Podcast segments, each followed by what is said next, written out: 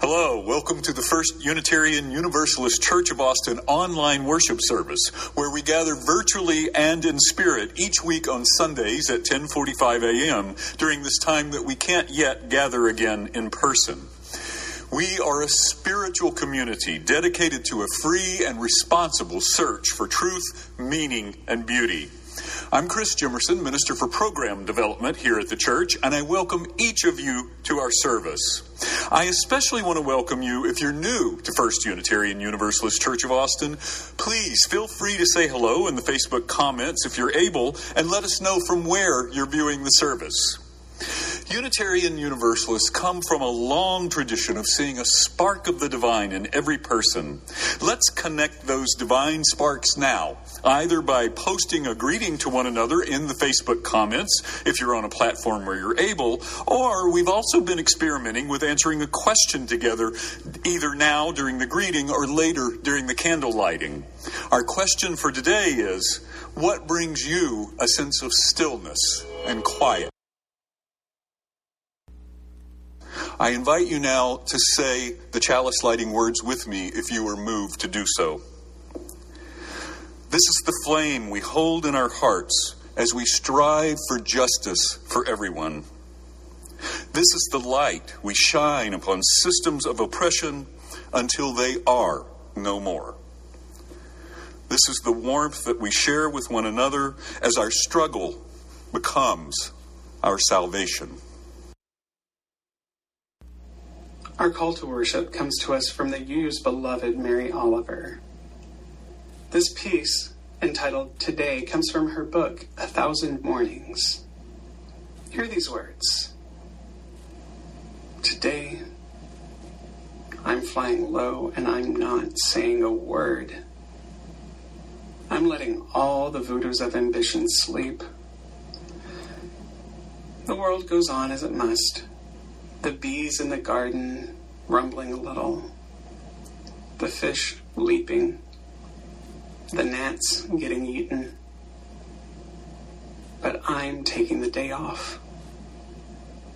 Quiet as a feather. I hardly move, though really I'm traveling a terrific distance stillness, one of the doors into the temple.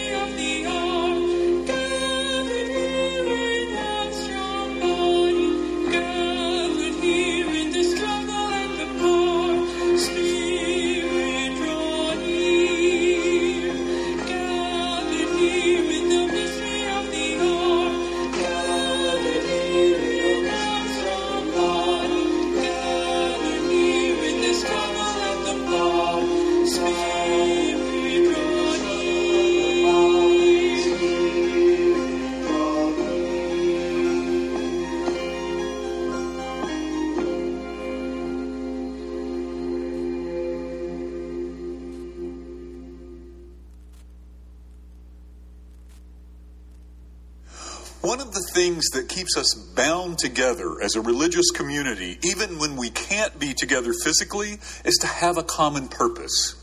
For First Unitarian Universalist Church of Austin, that common purpose is our mission.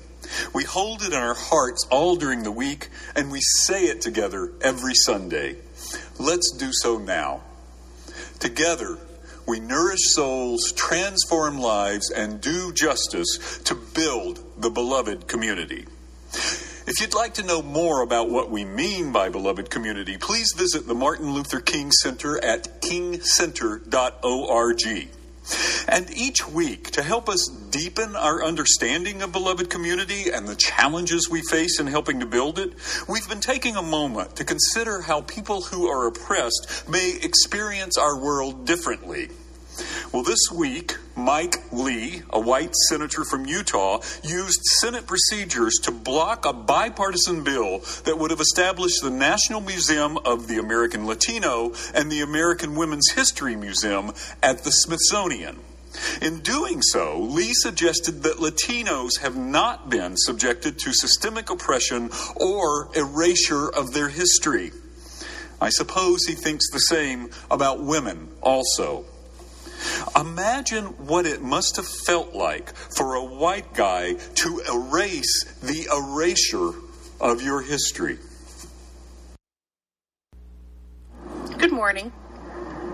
Do you have any place you like to go to be quiet and still and just be alone with your thoughts? In today's story, a new neighbor moves in next to Joe, and his mother tells him that he's an asylum seeker. Now, an asylum seeker is someone who has come from another country because it's not safe for them in their own country. But Joe doesn't understand, and what he hears his mom say is silence seeker. And so he tries to help his neighbor find all the places that are quiet. The Silence Seeker by Ben Morley, illustrated by Carl Pearce.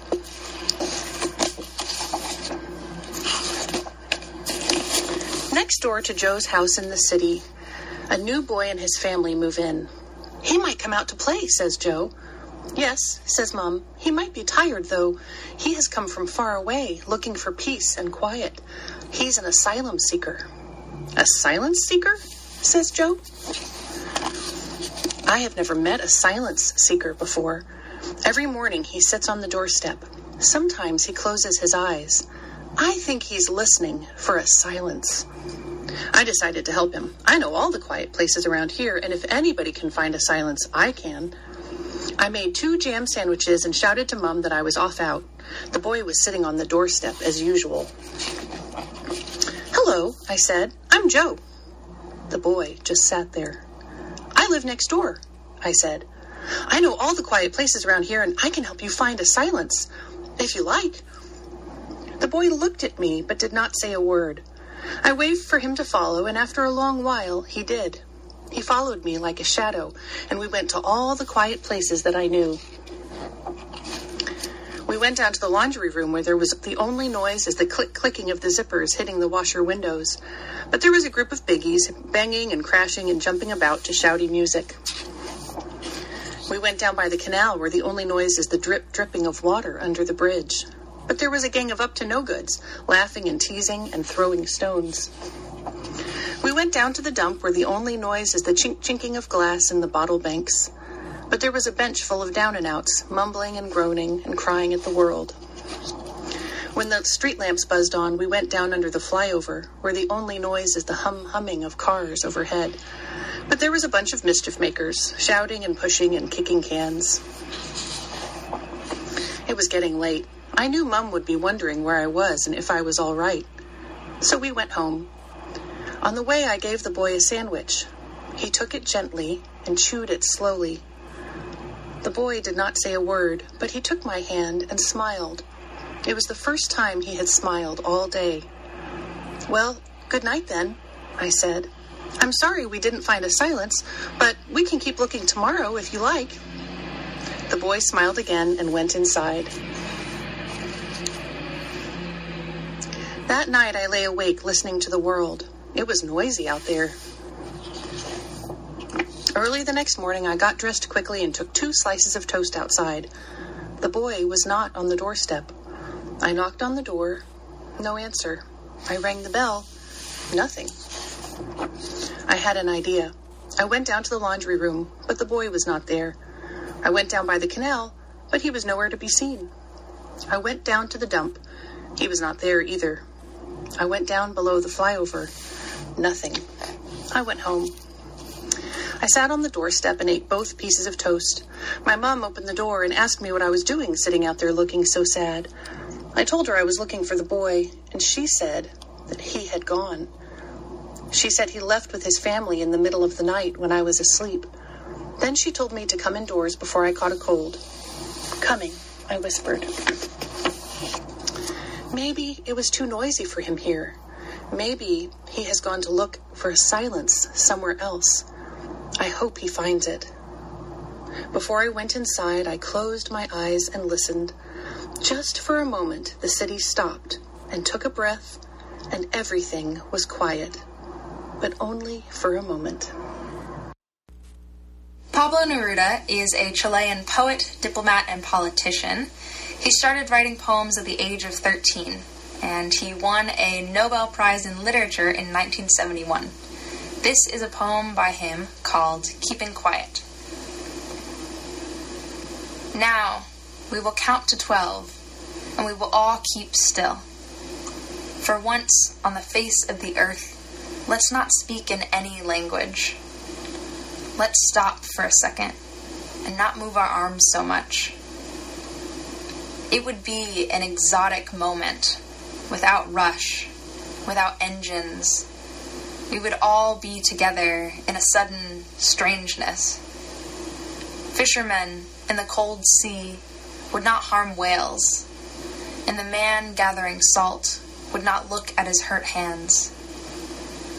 Those who prepare green wars, wars with gas, wars with fires, victories with no survivors, would put on clean clothes and walk about with their brothers in the shade doing nothing.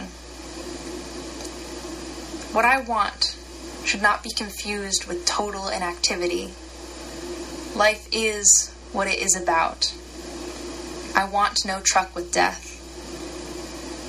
If we were not so single minded about keeping our lives moving, and for once could do nothing, perhaps a huge silence might interrupt this sadness of never understanding ourselves, and of threatening ourselves with death. Perhaps the earth can teach us, as when everything seems dead and later proves to be alive.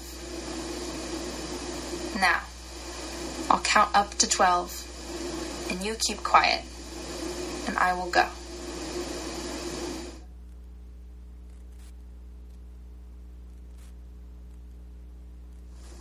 I invite you now into a time of centering, a time of breathing deeply in and out, in and then out. As we breathe deeply, let us feel the heartstrings that keep us connected with one another as we transform virtual space into beloved religious community breathing in and breathing out. We follow our breaths to a deeper place inside, a place of greater calmness, a place of silence, stillness, healing, growth. That place where a spark of the divine dwells within each of us.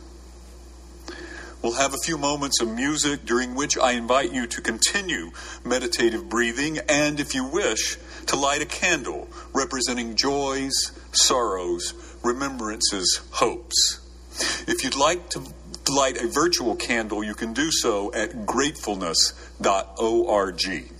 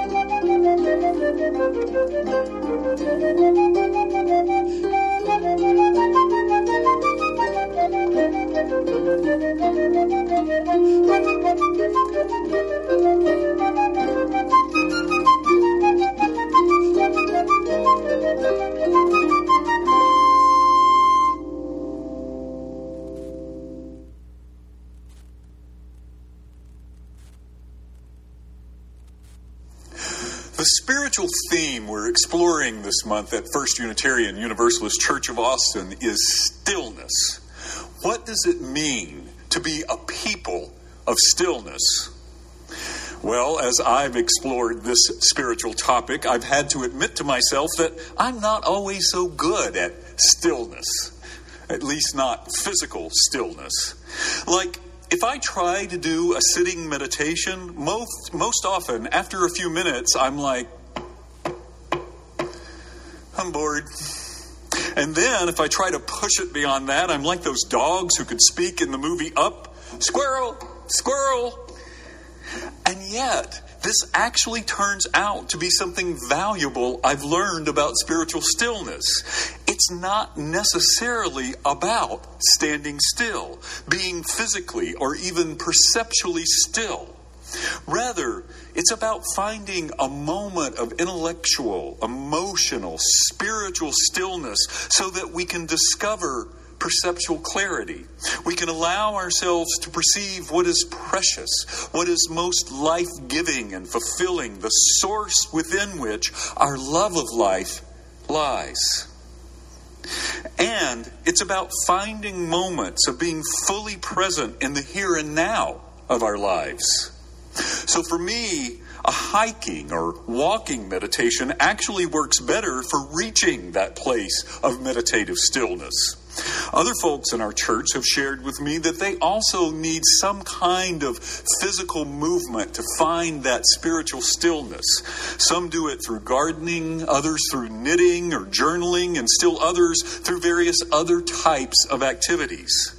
How each of us finds a place of spiritual stillness varies, but it all involves stilling ourselves in the present moment, letting go of thoughts of the past and worries about the future.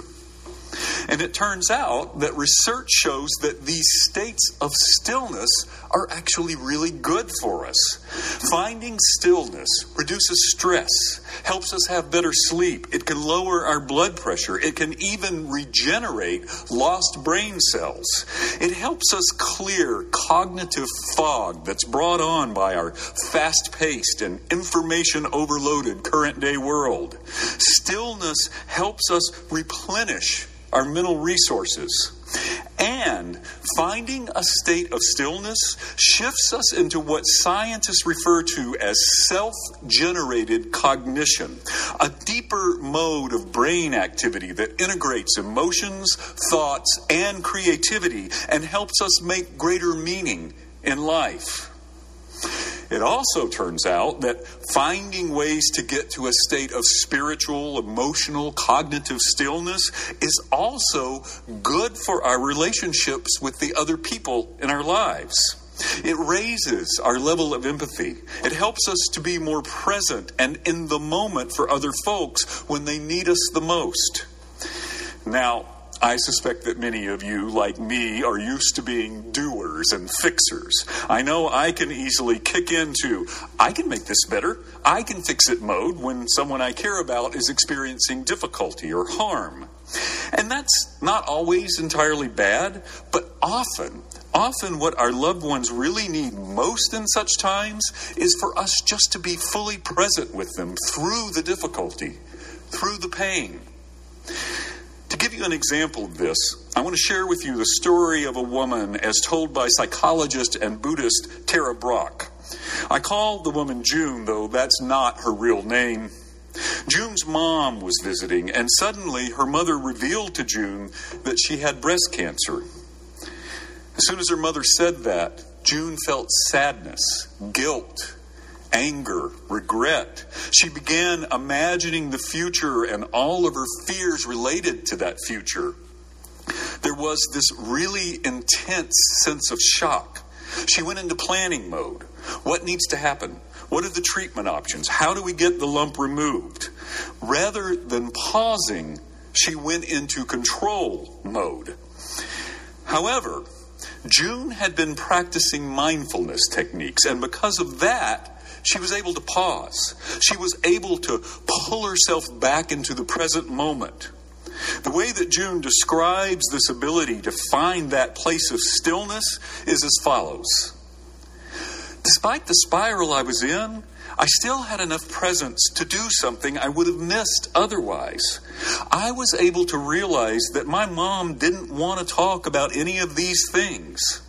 As I was weighing her options, whether it was a lumpectomy, mastectomy, chemotherapy, etc., my mom sat on the high top chair in my kitchen, staring blankly into a cup of coffee. I was trying to be strong for her sake and my own, but it suddenly became clear that that wasn't what she needed. She was scared, and she needed to be scared. I debated whether to give her a hug, which sounds terrible, I know, but I was barely holding it together, scurrying around, making dinner, and poring over doctor's reports, staying busy as a way of avoiding a total collapse. But being present, pausing, allowed me to shift to her way.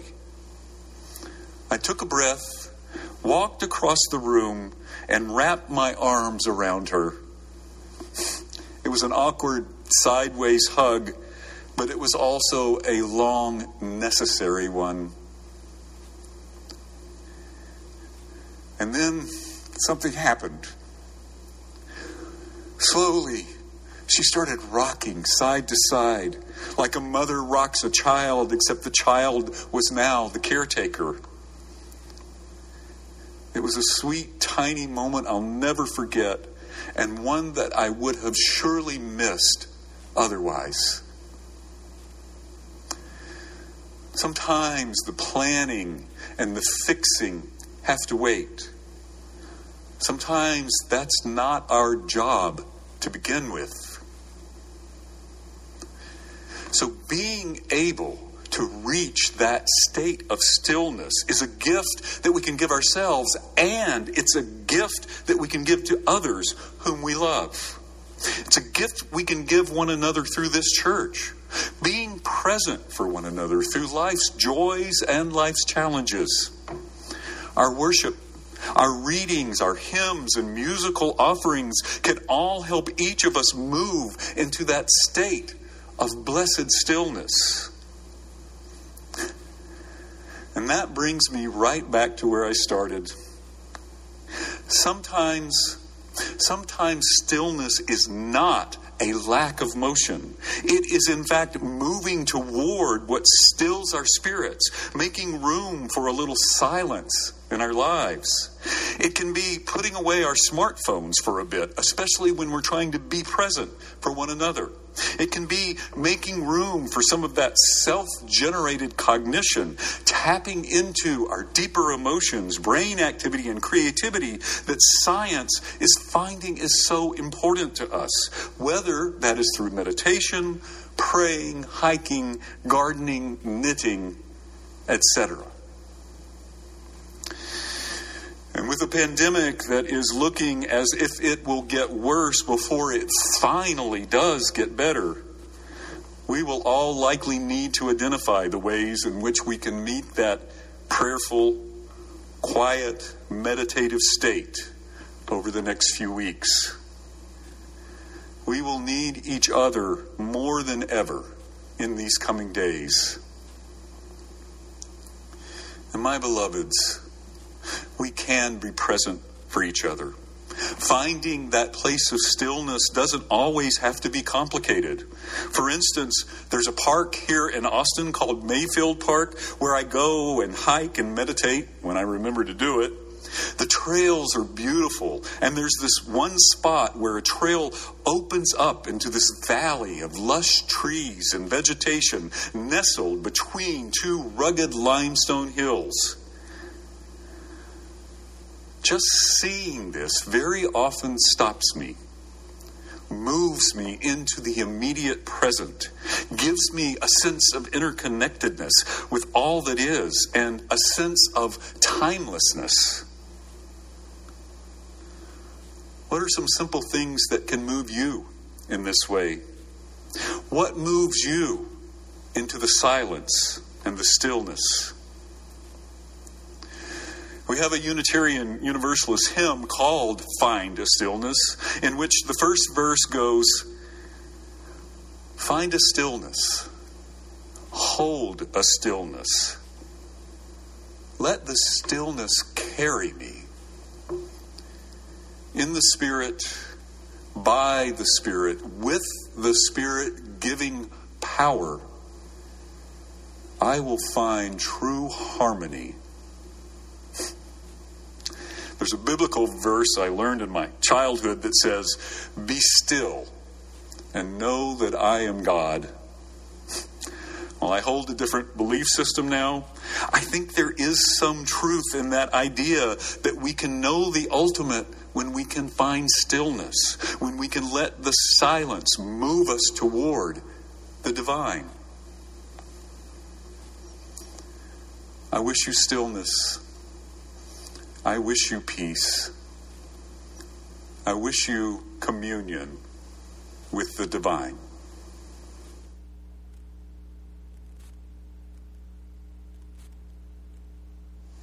Let there now be an offering to support this church and keep it going through these challenging times. If you scroll upward on Facebook, you'll see an online giving link which will take you to our secure online contributions page. In the drop down box, please select plate contribution or one of the other purposes to which you can direct your contributions. You may also mail contributions to the church. We're gratefully checking the mail and making deposits several times each week. Now, please join me in our words for extinguishing the chalice. We extinguish this flame, but not the light of truth, the warmth of community, or the fire of commitment. These we hold in our hearts until we are together again. As we go back into our worlds today and the coming week, may we find stillness. May we know peace. May we experience a quiet through which the voice of the divine may speak with us. I am sending you much, much love. This is a production of the First Unitarian Universalist Church of Austin. For more information, go to our website at austinuu.org.